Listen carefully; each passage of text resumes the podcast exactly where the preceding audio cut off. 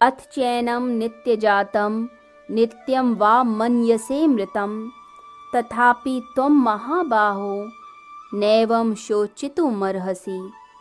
और यदि तुम आत्मा को नित्य जन्मने और नित्य मरने वाला मानो तो भी हे महाबाहो, इस प्रकार शोक करना तुम्हारे लिए उचित नहीं है। जातस्य ही ध्रुवो मृत्यु ध्रुवम जन्म मृतस्य च। तस्मात् परिहार्येर्थे न त्वम शोचितुमर्हसि जन्मने वाले की मृत्यु निश्चित है और मरने वाले का जन्म निश्चित है।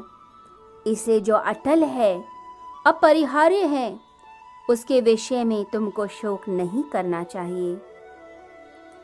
अव्यक्तादीनि भूतानि व्यक्त मध्यानि भारत। अव्यक्त निधनान्येव तत्र का परिदेवना। हे भारत, समस्त प्राणी जन्म से पूर्व और मृत्यु के उपरांत अव्यक्त अवस्था में रहते हैं, बीच में व्यक्त होते हैं, फिर उसमें चिंता या शोक की क्या बात है? अव्यक्त शब्द सांख्य का सिद्धांत है। सांख्य में अव्यक्त को प्रकृति कहा गया है। यानी प्रकृति अव्यक्त है।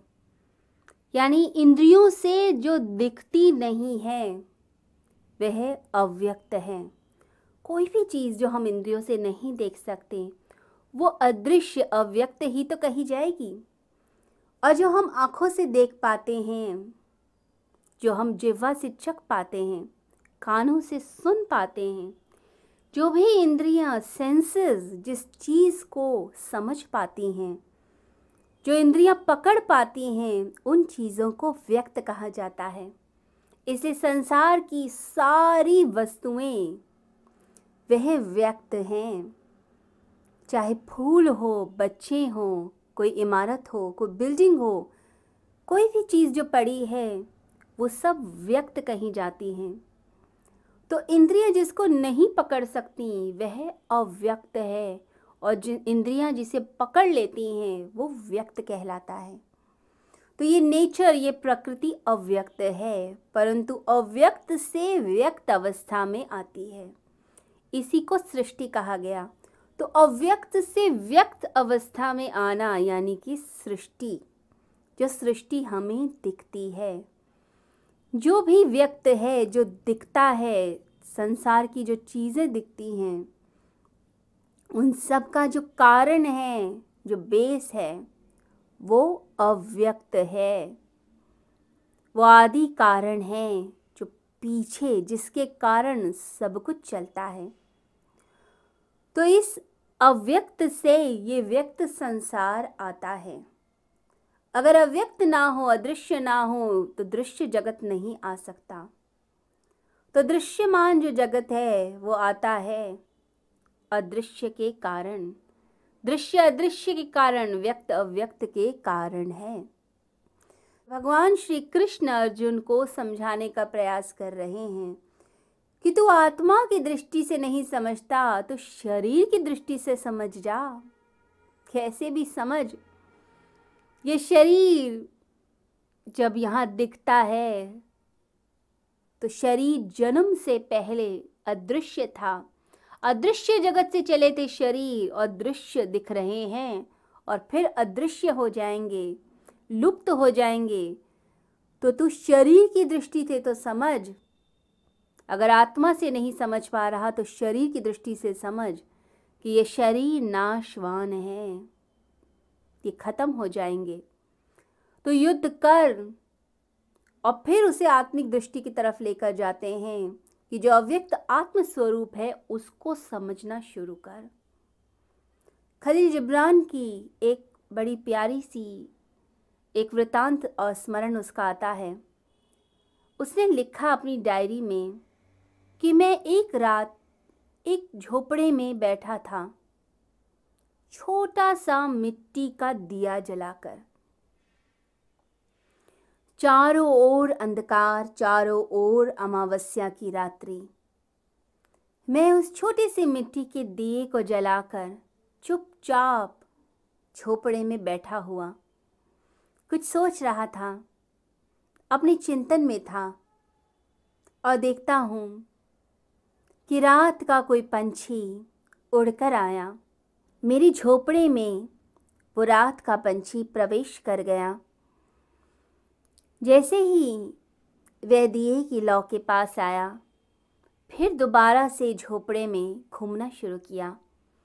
फड़फड़ाता रहा कुछ क्षणों के लिए, फिर उसके बाद फिर पीछे के दरवाजे से उड़कर भाग गया। तो खलील जिब्रान ने उस पंछी को अंधकार से आते हुए देखा। उसे अपने झोपड़े में गोल गोल घूमते हुए देखा। और फिर वापस अंधकार में लुप्त होते हुए देखा। तो लिखने लगे अपनी डायरी में कि जीवन भी तो ऐसा ही है। जीवन अदृश्य से आता है, कुछ क्षणों के लिए तड़फता है। जीवन हंसता है, खेलता है, मुस्कुराता है। फूल खिलते हैं, रोशनी बिखरती है, वो दो क्षणों के लिए दो पलों के लिए ही तो ये जीवन है। उसके बाद फिर न जाने कहाँ चला जाता है। अब इस अदृश्य सत्ता को हम कैसे इस जगत में महसूस करें? कैसे पता चले ये अव्यक्त है, अदृश्य है? तो उसके लिए कहते हैं, जितने ऋषि हैं, मुनि हैं भारत के, वो शुरू से कहते रहे हैं। उस सत्ता को अब बाहर नहीं खोज सकते। यदि अपने रिश्ते नातों में खोजेंगे, संसार की वस्तुएँ में खोजेंगे तो आपको कभी उसका आभास नहीं होगा। आपको उसका आभास होता है जब आप स्वयं में उतरते हैं। जैसे भीतर की सीढ़ियों में कोई पैर एक एक कदम रखता हुआ उतरता हो विराट सागर में डूबने के लिए, इस अदृश्य के सागर में। बिल्कुल ऐसे ही, एक साधक अपने भीतर डूबता जाता है उस परमात्म तत्व के अनुभव के लिए, उस अदृश्य के अव्यक्त के अनुभव के लिए। और जब भीतर उतर जाता है, तब खो जाता है, उसी सत्ता में खो जाता है, विलीन हो जाता है। इसलिए साधनाएँ, तपस्याएँ मेडिटेशन कराई जाती है। कि आप अपने भीतर डूबिए, जानिए स्वयं को। परंतु मनुष्य स्वयं से ही बोर हो जाता है। पाँच मिनट भी आँखें बंद नहीं कर सकता। अंदर इतने विचार, दुनिया भरी है। तो संसार की तरफ़ जो भागेंगे, वो अपने स्मरण को नहीं याद रख सकते, स्वरूप को नहीं याद रख सकते। वो अपने स्वरूप से हटकर वह दुनिया को ही सब कुछ मान बैठते हैं।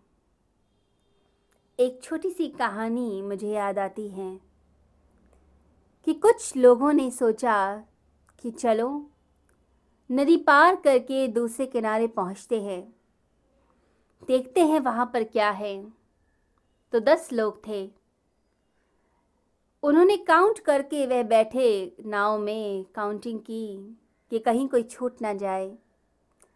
जैसे ही दूसरे तट पर पहुँचे तो फिर दोबारा से काउंटिंग करी। अब जो व्यक्ति काउंट करता, वो सामने खड़े व्यक्तियों को तो काउंट करता, परंतु अपने आप को भूल जाता।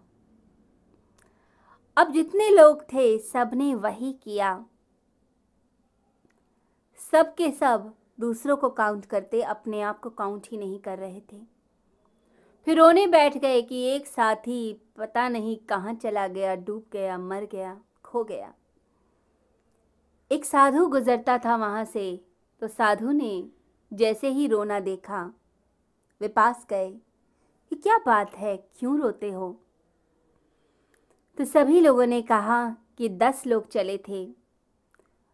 नाव में बैठे नदी पार की। अब इस तट पर पहुँचे हैं तो एक साथी गायब हैं। तो जब साधु ने देखा उनकी तरफ़ तो समझ गए व्यक्ति तो पूरे हैं, परंतु संसारिक दृष्टि है। ये अपने आप को ही भूल बैठा है, इसी कारण अपने को काउंट नहीं करता। तो उन्होंने सबको खड़ा किया और कहा, मैं एक एक व्यक्ति को प्यार से गाल पे थपकी दूँगा और वो काउंटिंग करेगा। तो पहले व्यक्ति की गाल पर थपकी मारी तो उसने एक कहा, फिर दूसरे के गाल को छुआ तो उसने दो कहा। ऐसे करते करते जब टेंथ व्यक्ति तक वह पहुँचे तो सभी लोग खुश हो गए। अरे बिछड़ा साथी मिल गया। तो साधु मुस्कुराया कि मनुष्य का यही स्वभाव है। अपने को छोड़कर सबकी तरफ़ निगाह है। पड़ोसी के घर में क्या है, इसकी तरफ़ ध्यान है। पड़ोसी का बच्चा कितना आगे बढ़ गया, इस पर ध्यान है। परंतु हम क्या कर रहे हैं? इसके ऊपर ध्यान ही नहीं है। इस अव्यक्त अदृश्य सत्ता को वही समझता है जो अपने भीतर डूबता है। और ये प्रकृति की ये जो सत्ता है, अदृश्य सत्ता, ये लगातार काम कर रही है। अब तो साइंटिस्ट भी कहने लगे हैं कि यदि भोजन को खून में परिवर्तित करा जाए, जो स्टमक काम करता है हमारा तो उसके लिए आगे आने वाले टाइम में यदि कोई रिसर्च हो भी जाती है तो सैकड़ों मील दूर तक फैक्ट्रियाँ लगानी पड़ेगी। हज़ारों लोग काम करेंगे। कितने पैसे, करोड़ों रुपए खर्च होंगे तब जाके भोजन को खून में तब्दील किया जाएगा। ब्लड इतनी आसानी से नहीं बनेगा। तो प्रकृति उसी काम को कितनी सहजता से कर रही है। लगातार प्रकृति काम करती है। इस फोर्स को देखिए जो अंदर वर्क कर रहा है। एक घाव हो जाए, चोट लग जाए तो कैसे? अपने आप हीलिंग होती है। डॉक्टर एंटीबायोटिक दे रहा है। परंतु एंटीबायोटिक से ज़्यादा हमारा शरीर काम करता है। शरीर की हीलिंग काम करती है। इसी प्राणों की साधना सिखाई जाती है हमारे देश में कि प्राण तत्व को बढ़ाओ, अपने अंदर की शक्ति को बढ़ाओ, कि शरीर ही हील कर ले, बाहर की दवाई ना लें। जिन लोगों का प्राण तत्व ज़्यादा होता है, वह बिना दवाई के भी ठीक होते हैं और जिनके प्राण कमज़ोर होते हैं वो जितनी दवाई खा लें, जितने प्रिकॉशन ले लें, फिर भी जल्दी स्वस्थ नहीं होते, बार बार बीमार हो जाते हैं, क्योंकि प्राण तत्व कम है। तो हीलिंग फोर्स काम करती है हमारे अंदर। अब रात में जो नींद आती है, वो कौन लाता है? वह सत्ता ही तो लाती है यूनिवर्स की शक्ति ही तो लाती है नींद।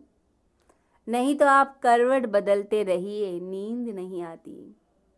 ये नींद आना, ये हमारे हृदय का धड़कना, ये हमारी साँसें, ये हमारा भोजन का पचना, ऊर्जा का बनना शरीर में नए नए आइडियाज़ का आना, ये सब उसी अव्यक्त शक्ति के कारण है।